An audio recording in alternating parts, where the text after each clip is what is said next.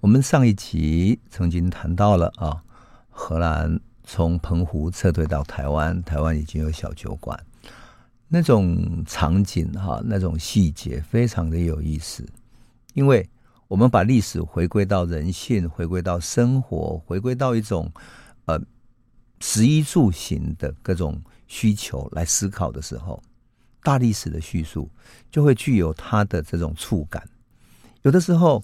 我们看到大历史一个大大的记载，仿佛是哇，整个都是一个结构的结论啊，都是那种抽象性的结论。可是你回到细节，你会看到真实的面貌，原来它是这样发生的。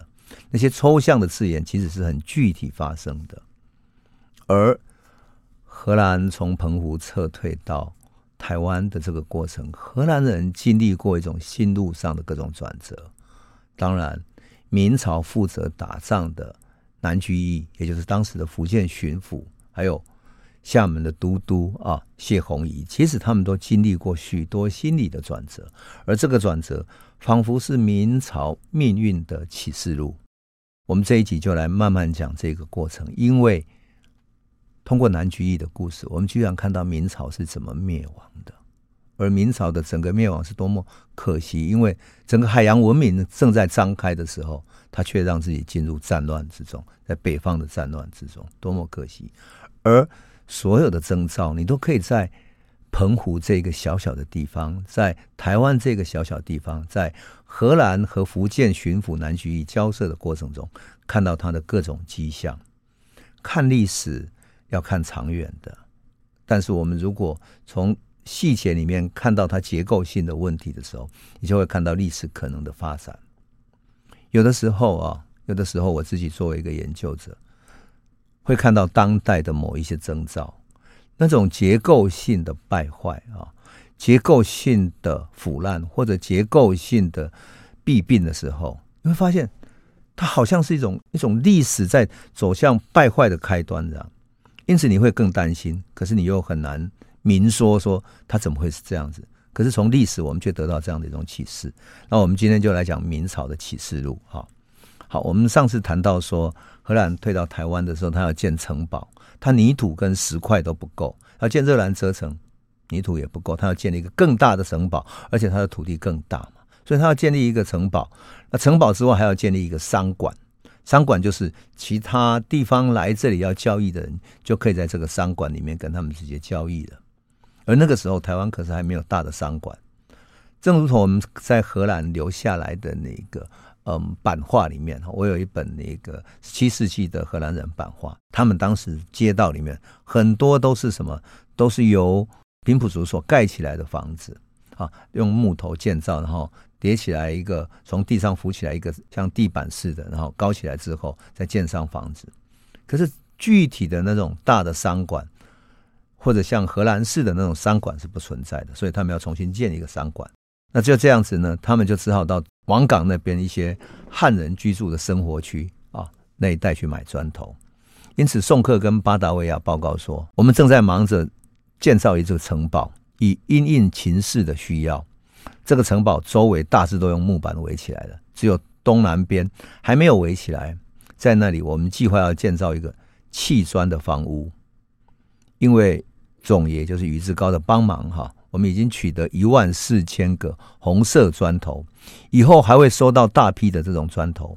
我们也已经从王港取得一批砖头和石灰，这几天还会从那里收到更多。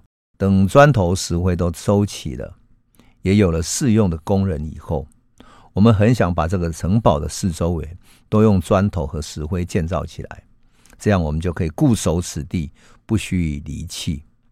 换言之，换言之，宋克其实准备建一个更稳固的堡垒，在这里常住了。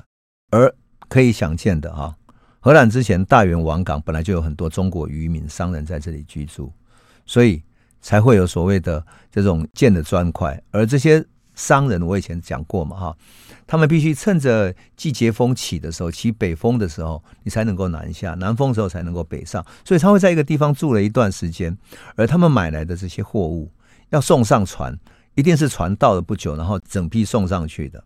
所以他们就会建立一些仓库、一些住房，然后有一些生活的用品等等，就开始聚集在这里了。所以有一些商人也在台湾常住下来，作为买卖集货的这些长期的经商者啊。所以整个来讲，其实台湾慢慢大园这里慢慢形成一个市集。当然，烧砖块这是一个一个特别的技术啊。可是坦白讲，福建漳州那边本来就有烧瓷器的一个传统。以前哈，在福建漳州这里，原来有一个叫平和的地方哈，它本来是一个作乱的一个，就是江西和广东和福建交界的地带。后来，因为它是一群各省都不管的这些叛乱的或者穷人或者流民聚集的地方，所以就变成一块叛乱的无法管理的地方。三个省的官方都不愿意管。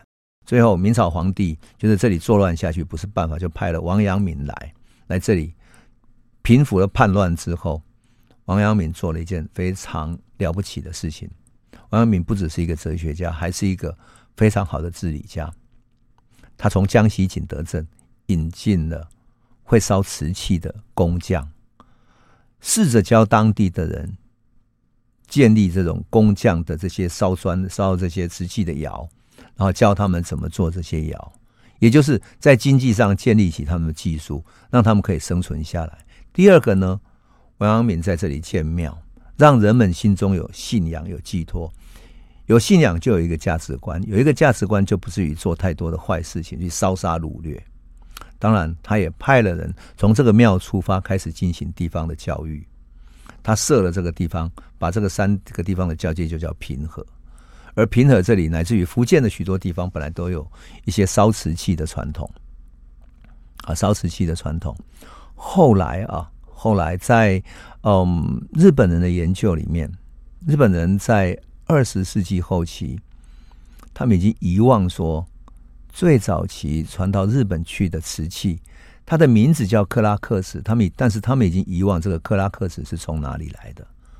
记载里面只是说这些瓷器。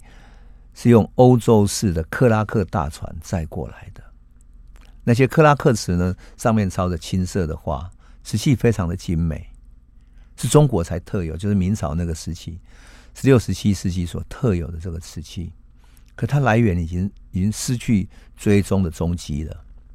结果日本的专家就到处追踪、追踪、追踪，到最后呢，追踪到平和这里来，在平和那里重新找到什么？找到那些因为明朝晚期发生战乱，然后因为外贸的瓷器都已经无法运作了，就是没有办法运作的这些窑呢，就关闭了。关闭之后就盖起来了，就关了。结果日本人就重新把那些已经封闭掉的窑重新打开，然后找到封闭窑里面留在封存在时间里的那些瓷器，和日本他们在寻找中的克拉克瓷是一模一样的。所以日本的专家就说，这些克拉克瓷原来来自于这么一个地方，来自于这么一个地方，这个叫克拉克瓷。而王阳明是多么厉害！王阳明不只是一个哲学家，为了扶持这个地方，而引进了景德镇的瓷器，而景德镇的瓷器后来又振兴了地方经济，甚至于让他们的瓷器可以行销到全世界去。多么棒的一个一个一个哲学家，一个。一个官员啊，一个学者，这是王阳明。因此，我对王阳明有特别的感情，不仅仅是说，呃，比如说有一些很厉害的呃政治人物啊，或者日本人很崇拜他，崇拜王阳明的知行合一等等的，而是王阳明有理念，也有实践力，也有决断力，他真是很了不起的哈。而且他从老百姓出发，很具体的做实业，扶持了这个地方，所以。福建这个地方如果都有烧瓷器的这个传统，那烧砖块可只是一个更初级的技术而已。所以这个技术要到台湾来，然后烧砖块给必须要用的人来来用，那其实一点困难都没有。所以王港那里有很多砖窑厂来供应荷兰人的需要，卖给他们刚刚好而已。可是更重要的是什么？在荷兰的记载里面呢、啊，当时哈、啊，当时的大员王港这边。还有许许多多的从福建过来的渔船，那这个渔船呢，荷兰人记载里面是这样写的哈，我把这个原文复述一下，这很有趣。他说，送客的报告里面这样写，他说，现在此地约有一百艘中国人的渔船来捕鱼。这些渔船在很多中国人来到此地，进入内地收购鹿脯和鹿皮，就是鹿肉跟鹿皮哈，要运回中国。我们在此地一切都安顿好以后，从这个事可以获得一些利益来贴补公司沉重的开支跟负担。据中国人的假币丹说，就是李旦说哈，我们如果进行此事，都督不会反对。不过，我们想要执行此事，为时还尚早。为什么？因为他想要收一些税，收这些好处的话，来补充公司的一些开支。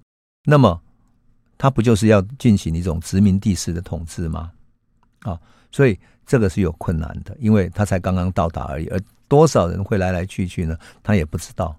可是，从这个讲法里面，你会看到他不只是来开港，而开始想要进行像殖民地统治似的要抽税了。这个很典型，就是一个东印度公司作为一个跨国公司去发展，想要去去从一个地方获得利益，这才是最重要的考虑。就这样子开始了。那么，当然，这种殖民地的这种心态哈，可能跟宋克他本身是一个律师有关系嘛哈。但是呢，为了让东印度公司获利啊，他可以寻找到在哪里呢？在土地、生产物质、野生动物、贸易往来等等等等，这个都是想要做的。当然，海上打劫是最获利最快的，而且荷兰的国家政策就是要打击西班牙人。我们讲过了，荷兰正要从西班牙独立出来嘛，哈，所以他就马上想要进行说，既然安顿下来了，可不可以去继续去马尼拉去打劫西班牙人？所以他到大元不久，就按照李旦给他的指引说，他有一个合伙人叫严思齐啊，是一个海上很厉害的人哈，海上的大将，你可以去找他。所以他就找了严思齐。他首先找严思琪做什么事呢？他请严思琪派中国式的帆船到澎湖去，去取回从日本寄过来要寄给宋克这边的信件跟物资。那为什么日本会？把物资送到澎湖去呢？这个很有趣，因为那个时候台湾的，特别是大员这边的海边哈，海岸边还是比较浅的，它还没有疏浚开来，就是底下还有很多沙，所以呢，很多荷兰的大船，特别大的、吃水很深的那种大船呢，还没有办法在台湾靠岸，所以他们就会靠到澎湖去。靠到澎湖去之后，再从台湾派船去澎湖取信件或者取一些物资运回来。因此，台湾的这个长官宋克哈，在一六二五年后来呢，他曾经去澎湖取东西的时候，在回来的过程中，结果他就在台湾要靠岸的时候，可能碰到台风或者什么样的巨浪，从大船要换到小船的时候，他的小船才能够靠港这边哈，结果那个小船居然翻覆了，翻覆之后他身体受重伤，过了几天之后就死掉了。所以宋克其实在台湾待的时间并不长哈，他真正的做官的这个时间不长，很快就就因为去澎湖，然后回来的过程中就死掉了。可是这个时候他还是充满野心的一个人哈，宋克充满野心的人，他很快发现说什么呢？说严思齐有七八百个人马，而且手下呢都是擅长海上冒险的这些船员、战士、海盗啊，他们已经在。王港那边建立他们自己的寨子了嘛，准备做长期耕耘。可是如果不跟他们合作起来，就太可惜了。所以他就发出了邀约，他就给巴达维亚报告说什么呢？他说：“我们准备邀请这个中国人假币丹的合伙人严思齐，他手下的容客船跟我们一起去马尼拉为公司工作。而这个假币丹李旦跟严思齐看起来也愿意跟我们一起合作，所以我们准备一起出发。”的确是这样子，因为严思齐随后就派了谁？派了他的手下郑芝龙带了几条船的船队，跟着送客的船队一起去马尼拉抢劫了。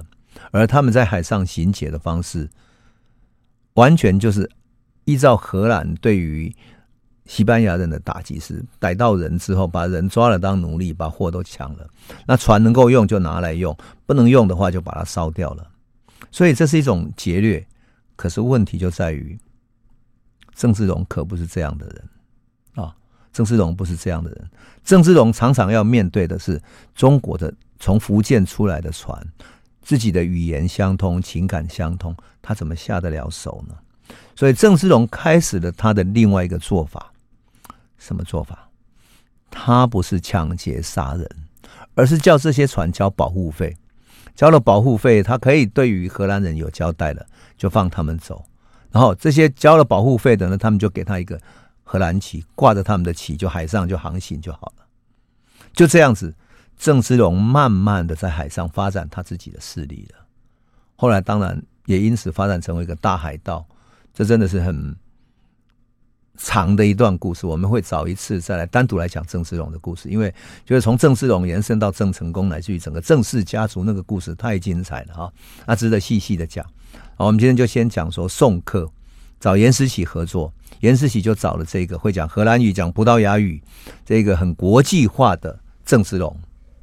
而郑芝龙这个这一年一六二四年，郑成功才刚在平户生下来而已，他是离开他的家人到这边来了。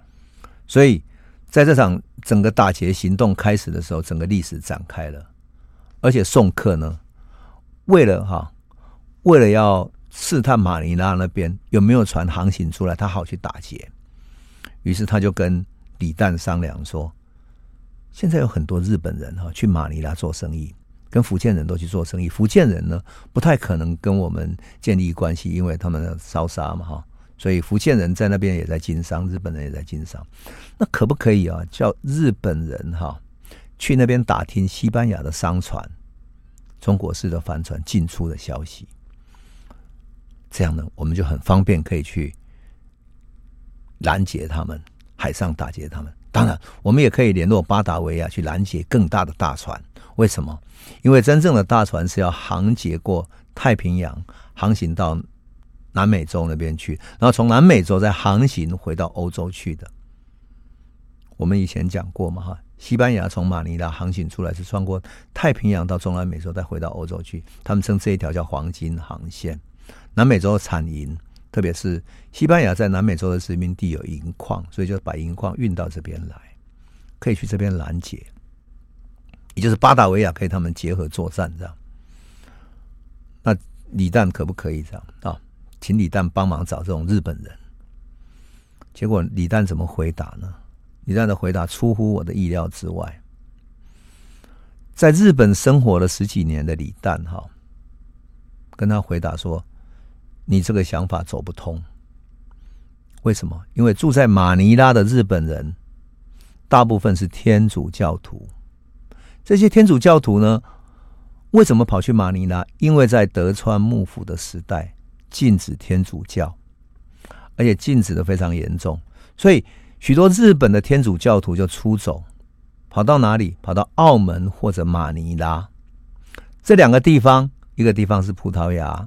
一个地方是西班牙，都是天主教信仰的国家，所以他们接纳了他们，接纳了这些日本人。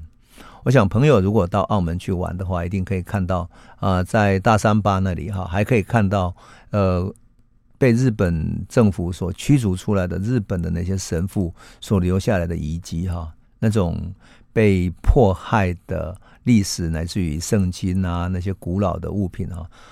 看的还是让人感动，对于那样古老的信仰的坚持啊，很感动。那我也去日本看过，看过日本的二十六圣人墓啊，那种纪念馆，纪念这二十六个圣人啊，在被迫害的情况底下，宁可死亡。所以在二十六圣人墓那边哈，有一个碑，上面写着“爱比死更强大”啊，就是这样的。所以李旦就告诉宋客说。你们荷兰人是信仰基督教的，可是他们是这些日本人是信仰天主教的，他们对你们不会有好感的。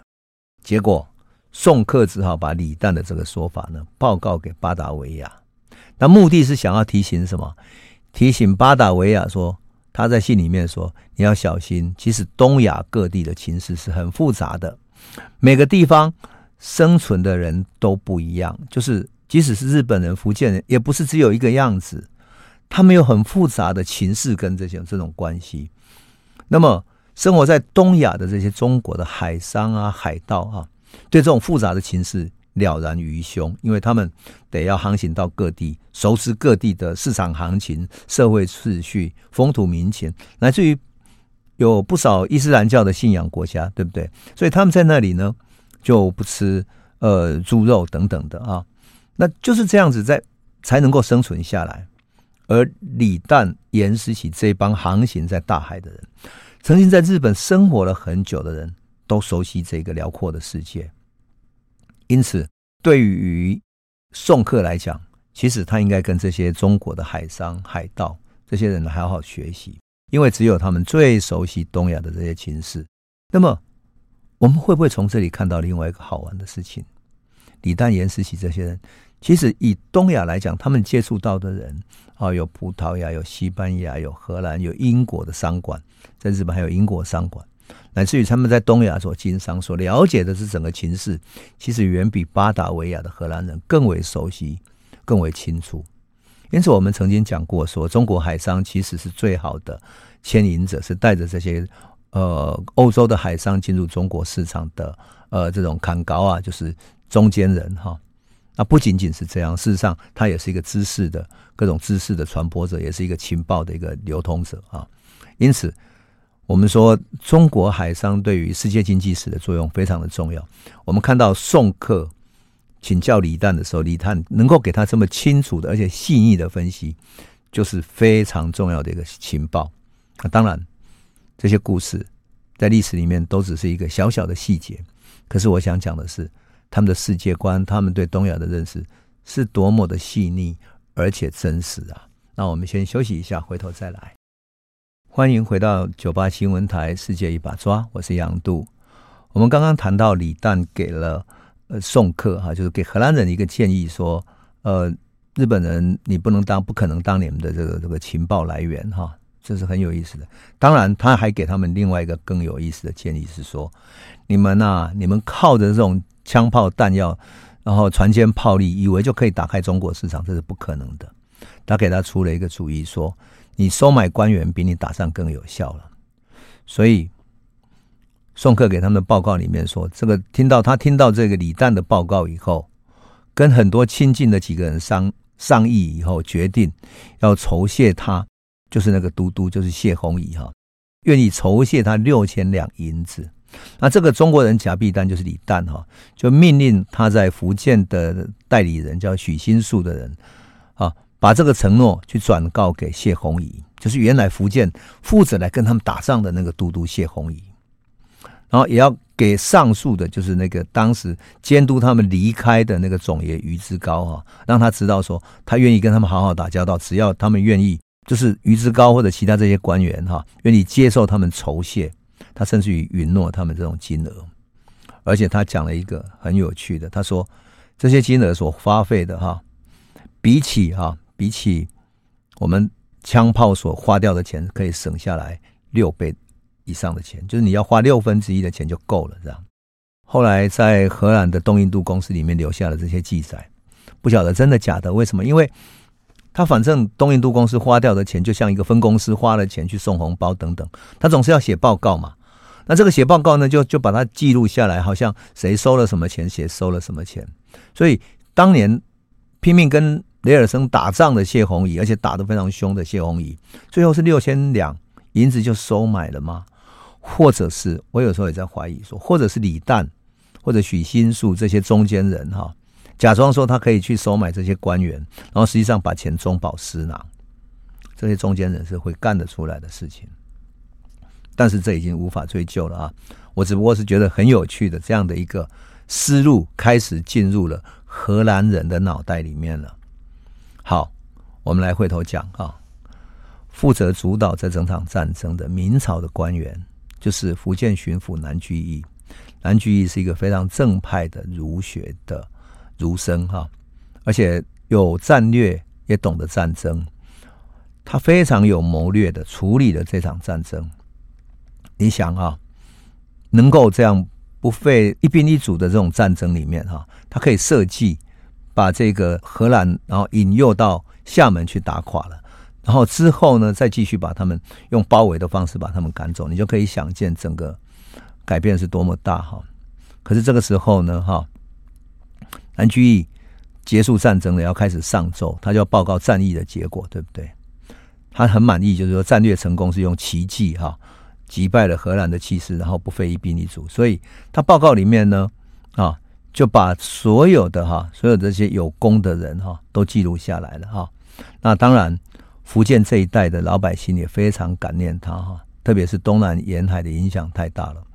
海上航运被人家拦截了，粤港的贸易被切断了，澳门的航线也被突袭了，连广东运往福建的米粮航线也被抢劫，所以造成福建的米价大涨，民生物资波动，那穷苦的老百姓都无以为生了哈，更不要说沿海乡镇被烧杀掳掠啦，民不聊生这样民怨四起，所以。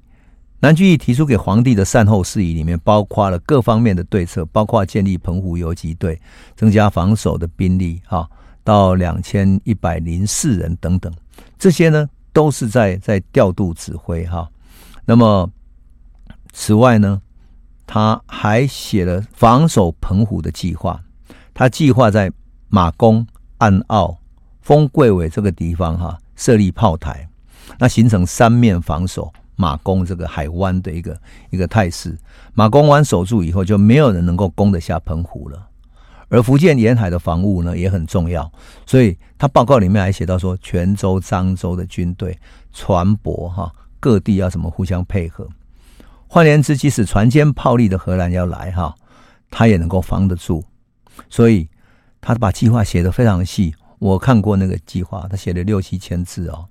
写给皇帝，皇帝会真的看完吗？我也不知道。皇帝那么忙，可是他在人事啊、军费等等，全部都写得非常清楚，做了很好的规划。这么一个爱国爱乡的人哈，那体念百姓的民间疾苦的人，结果呢，到后来的结局却是出乎我们的意料之外啊，出乎我我们的意料之外。当然，他的报告里面还做了一件事情，就是把所有参与澎湖战事有功的人员哈，都要受到奖赏。那谢鸿仪从镇守福州总兵官调任到哪里？成为广东总兵官，调到广东去了。而于之高呢，补谢鸿仪的遗缺，啊，由福建南路副总兵调到福浙总兵官。那么王孟雄就是因为去攻打澎湖的关系嘛，就派去当澎湖的守备，成为澎湖游击。那其他的都升了官了，南居易是守宫嘛，他当然就可以升官。可是他升为什么呢？升为总理河道工部右侍郎，那他本来就是陕西，所以去整理黄河的水患啊，去整理那个河道也是也是应当的。可是呢，谁都没有想到，当南居易为所有的人升官之后，他也把自己的位置也想说他也应该升，但是皇帝的事情。可是想不到哈，当时掌权的是谁呢？宦官魏忠贤。这个魏忠贤是一个很奇怪的人。他根本跟南方的沿海战役八竿子打不着，他在北京只伺候皇帝啊。可是南居易怎么得罪他呢？原来他在叙功的时候没有先提魏忠贤是这场战役的首功。所有的人啊，只要提到战争，他就是首功。而这个时候，魏忠贤如日中天，锦衣卫宦官爪爪牙，遍布中央跟地方。结果呢，你只要。想要升官或者有什么战功要报的话，一定先报给他。所以袁崇焕在辽东打仗打赢了，他要首功是魏忠贤。那么东林党的七个大学士都在魏忠贤的手上哈，被他抓去受酷刑，然后惨死在狱中。那家人的牵连更不计其数。所以啊，这魏忠贤真的是是极其之坏。袁崇焕本来是一个很忠诚的武将，在边关守着，然后跟后金的努尔哈赤大战，对不对？结果呢，好不容易收复了边境，可是魏忠贤根本不理他，甚至于把跟袁崇焕关系好的那个辽东经略叫孙承宗的人给换掉，所以最后逼得袁崇焕不得不听魏忠贤的指挥，他才能够守住边境。甚至于他魏魏忠贤还建过一个生祠，生祠是什么？就是一个祠堂，像一个庙一样，你这样活生生的要拜着他。要这样拜他才行，所以啊，你说袁崇焕这样正直的时候得如此的，何况是南居易这个人？结果南居易最可怜的是，他因为没有把他写在前面哈，没有归功给魏忠贤，结果魏忠贤用什么理由来处罚他呢？他说，他这场战争里面所用掉的兵饷、工料、器械、战船等等费用，他本来应该报给朝廷，朝廷就给他核销嘛。那实际上报得很实在，朝廷也都可以核销了，那管账的人也都给他核销了。可是他上奏说什么呢？魏忠贤的党羽说，上奏说他用掉的钱太多了，不符合规定，所以要从福建的库银里面还给中央，而且把他削职夺官，贬为平民。所有跟他作战的人都升官了，只有他一个人就这样出问题，被贬为一个平民。你想福建是多么不平啊！所以福建人一听到中央要来追钱，就是知道说这是一个冤案，每一个人都非常愤恨痛心，特别是。本来有一个福建有一个官员叫周启源，就被魏忠贤害死了，所以他更加不平。所以福建的人人人都死灰了心一样，气愤难平。还有人很感念南居易，他有情有义，帮助老百姓，所以在澎湖还有平原台这里帮他立了一个碑，建了庙，用来纪念这件事情。可是南居易终究回到家乡，哈，变成一介一个平民。他隐居三年多以后。他自己都不介意，但是福建海防呢，效命疆场的战士全部都灰心了。为什么？所以后来派到澎湖去的王孟雄，乃至于守边疆的所有人都觉得，这皇帝根本就是一个一个一个昏庸的。那么谁要值得帮他拼命呢？你为国家这样拼命是值得的吗？所以南居易在三年之后，虽然崇祯皇帝上台了，把魏忠贤处处分了，然后权力拿回来，可是南居易被找回来的时候，他很。坦白的跟皇帝讲一句话，他说：“有功无赏，结果呢，反而这些假功才假冒的人拿拿走了所有的功劳。你想想看，海上死去的那些那么多的人哈，那些人好不容易我们拿回来澎湖这一块疆土，而闽人这么奋斗的结果得到这个结局，你想大家是何等灰心呐？谁还愿意作战呢？”他讲的这么直白，可是皇帝也不高兴，就派他去做什么？做监督。监督那个战争的去制造枪炮的那个器械器械部门，就是工部里面专门监督器械的。可是后来器械出了问题，哈，有人没有做好，就一出问题之后，在试射大炮的时候炸了膛，结果主管的官员被处分，他为那个官员解释，也被崇祯免职了，他又回到家乡了。好，我们先休息一下，回头再来哈。欢迎回到九八新闻台，世界一把抓，我是杨度。我们刚刚讲到南居易哈，最后回到了家乡。可是这时候北方已经是流寇四起了，流寇李自成哈攻到他的家乡去，甚至于在北方把他抓起来了哈。那南居易呢，事实上他是一个非常好的人，在李自成作乱的时候，他曾经上书给崇祯皇帝，希望免除家乡的这些呃要抽税啊等等的，好不容易把地方保存下来，可是。终究没有用，其他官员还是来要钱，结果家乡的人就被迫之后，很多人就不愿意再再为国家卖命。事实上，国家也没有钱给这些士兵薪水了，就干脆变成流寇。所以李自成的流寇里面，很大部分都是穷人的百姓生存不下来的。结果南居易哈后来被李自成流寇集团在攻占渭南的时候把他抓了，跟他的。堂属叫南器仲的整个家族一起俘虏了，李自成流寇还逼迫他要从百姓身上拿出一百万担的粮食来，他抗拒不从，他不愿意遵从，结果就被炮落，就是用火这样子一直烧炮落，他们最后绝食而死。很可惜的就是这样子。那么最可惜的是什么呢？事实上，中国南方有这么强大的一个实力，可是最后李自成攻入北京的时候。崇祯皇帝在此之前，就有人劝他赶快迁都到南京，因为南南方还有很多海洋的实力，这些官员跟经济实力，特别是南方的繁荣贸易跟经济实力，其实可以用这些工商业作为基础哈，然后来把国力培养起来，重新再打回去，然后跟北方的大清一搏，还有这个机会的。何况丝绸、瓷器、茶叶、棉织品等等，这些整个国际贸易产业已经发达起来了。如果用南方这么雄厚的经济基础，这种刚刚崛起的资本主义萌芽的这种社会，去跟北方的游牧民族对抗，事实上还是有机会的。也就是用海洋文明跟北方的陆地文明作为一个对决。可惜的就是他根本没有想到，而且他的朝臣里面啊，分成两派，一派是在北方原来都有土地的，在北京也有地产、拥有资产的人，这些人就劝他不要走，而且甚至说，甚至于诬赖了那些劝他流亡到南方去的人是是亡国奴，是一个卖国的。所以就这样子，崇祯没有走，在这种争论里面下不了决断，最后死在北京了。他一直怪人家误了他，可是我觉得。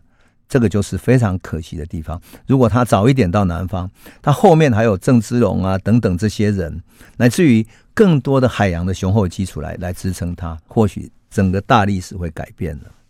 当然，最后我们还是要讲到一个王孟雄。最后讲到澎湖哈，那澎湖最可惜的地方在哪里呢？王孟雄作为当时征讨澎湖的对抗荷兰人的大将。他被提升为这一个澎湖的守备哈，他要负责守卫澎湖。可是他看到南居易被朝廷这样对待之后，他也灰心了啊。他被削职夺官的这个四年之内哈，郑芝龙发展壮大了，也就是一六二四年到一六二八年之间，南居易夺官之后呢，郑芝龙就在海上发展壮大，变成拥有四百多条船、六七万人的。一个大集团的，他在台湾、泉州、厦门一带都拥有他的基地。而雷尔森呢，当然后来就就离开哈，离开后来我们讲过死在海上哈。那么王孟雄他统领了澎湖之后，他完全变了一个个性。原来在泉州府志里面说他生有义子哈，虎头豹尾，勇敢多奇策，力能提石八百斤。射则命中，哈，曾有成功反击海盗的大记录的。结果，他把荷兰人赶跑之后，看到这样的一个结论，他居然完全改变了性格。好，他不仅不防守海盗，甚至于跟海盗勾结起来。原来民政府拨下来五百两白银是要给士兵使用的，然后叫他，结果呢？他叫士兵驻守的士兵去海边采石头回来筑城，可是把筑城的钱呢自己私吞了，而且很多时候是不不给士兵这些食物等等，所以他的士兵怨声载道。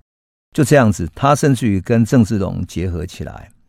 我有时候在想说哈，当他看到郑芝龙在海上可以发展起来的时候，而他的官方，他的皇帝却是那么不讲情义，听信宦官，你想他会愿意听信谁的呢？所以啊，有一次郑芝龙在厦门被官方追缴的时候，逃得没有东西吃了，他还派船送去了一头牛跟大米，帮了郑芝龙的忙。那郑芝龙回报他什么？回报他一些奇楠橡木很珍贵的各种礼物。两个人甚至结拜当兄弟。那郑芝龙出手很大方，送他两千两白银啊，然后请他用澎湖的设备帮忙做什么？做兵器弹药。啊，这什么意思呢？这个意思就是一个官兵居然帮海盗做弹药，就这样子。王孟雄在澎湖成为海上一霸，哈，跟这些海盗进进出出的人哈，包括后来的荷兰人到台湾之后，荷兰因为台湾的这个海岸，它大船没有办法进来，所以很多荷兰的大船靠在澎湖，然后台湾再派船过去接运那些物资过来，结果王孟雄也从这里面得到很多好处。所以上位的王孟雄是这样子，他的副手叶大金有样学样啊，所以也跟荷兰人结合，跟日本结合等等的，就这样子，整个是一个变成一个大的利益集团。这个不是说一个单一的个案，而是上下结合的一个共犯结构了。王孟雄、叶大金等等这些在澎湖当主官的人哈，都这样子干，所以他们的手下当然有样学样，做起生意来。可是这个王孟雄哈。多么可惜，对不对？力提八百斤的英勇的形象差太远了。如果说哈，如果说不是崇祯皇帝这样对待南居易的话，如果南居易不是受到魏忠贤打压，福建人民不会这么灰心丧志的话，或许历史不会是这样演进的。可是历史就这样子，一个使人灰心丧志的皇帝。会带动出什么样的结果？这真的是，真的是一个非常典型的案例哈。有时候我看到这一段的时候，免不了会想说，很多领导者也许他会私心自用，用自己的人，而这些人也确实很会讨好他，帮他挣各种利益，找各种好处等等的。可是明朝国运以至于此，已经不是一个官僚贪腐的问题，而是整个国家价值的崩溃。那明朝的国运大概这个时候已经非常危险了，非常危险了。那么，整个在荷兰进驻澎湖的事件里面，我们在看到什么？因为我们现在已经讲到差不多是荷兰的这个事件已经到达结尾了哈。那么我们会看到明朝事实上还是有很多很好的官员，也很厉害。可是问题就在于明朝的中央发生了问题，他任用了魏忠贤这样的犯官。那么我们在讲这段历史里面，如果我们还记忆没有远的话，万历皇帝就开始了。万历皇帝曾经使用了谁？使用了一个高彩。高彩这个犯官被当成税吏啊，然后去地方上抽税，要开银矿，干了很多坏事。我记得印象最深刻的是，他当官赚了钱之后，想要享受，可是犯官下面没有了，所以就请道士说想想办法。结果那个道士给他的建议，居然是说你可以生吃小孩子的童男童女的脑髓，配中药，你就可以重新长出。下面的那个小鸡鸡这样子，那结果他居然相信，所以派他的很多手下到乡下去，去抓那些童男童女。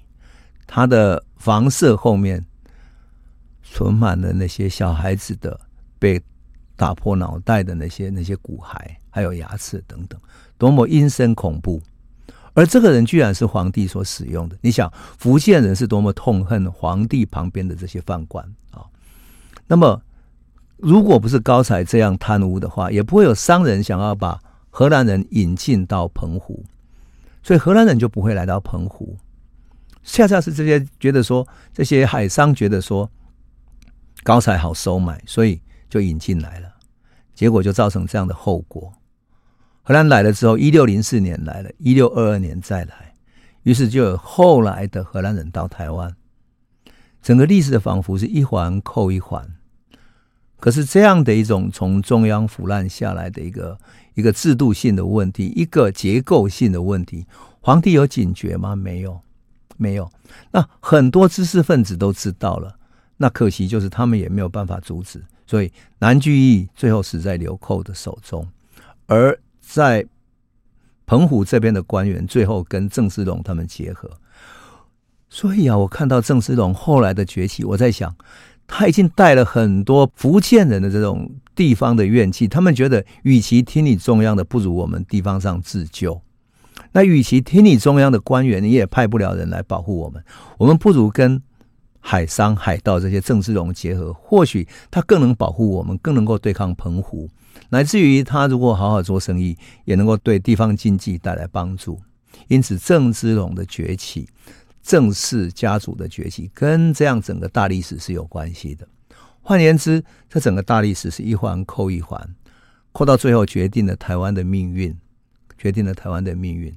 而这些故事呢，其实慢慢细说下来，呃，也有很多很有意思的内涵，也是决定历史性的因素。我们值得细细再来呃探究哈。那我们的故事先说到这里，下一次我们再来继续诉说。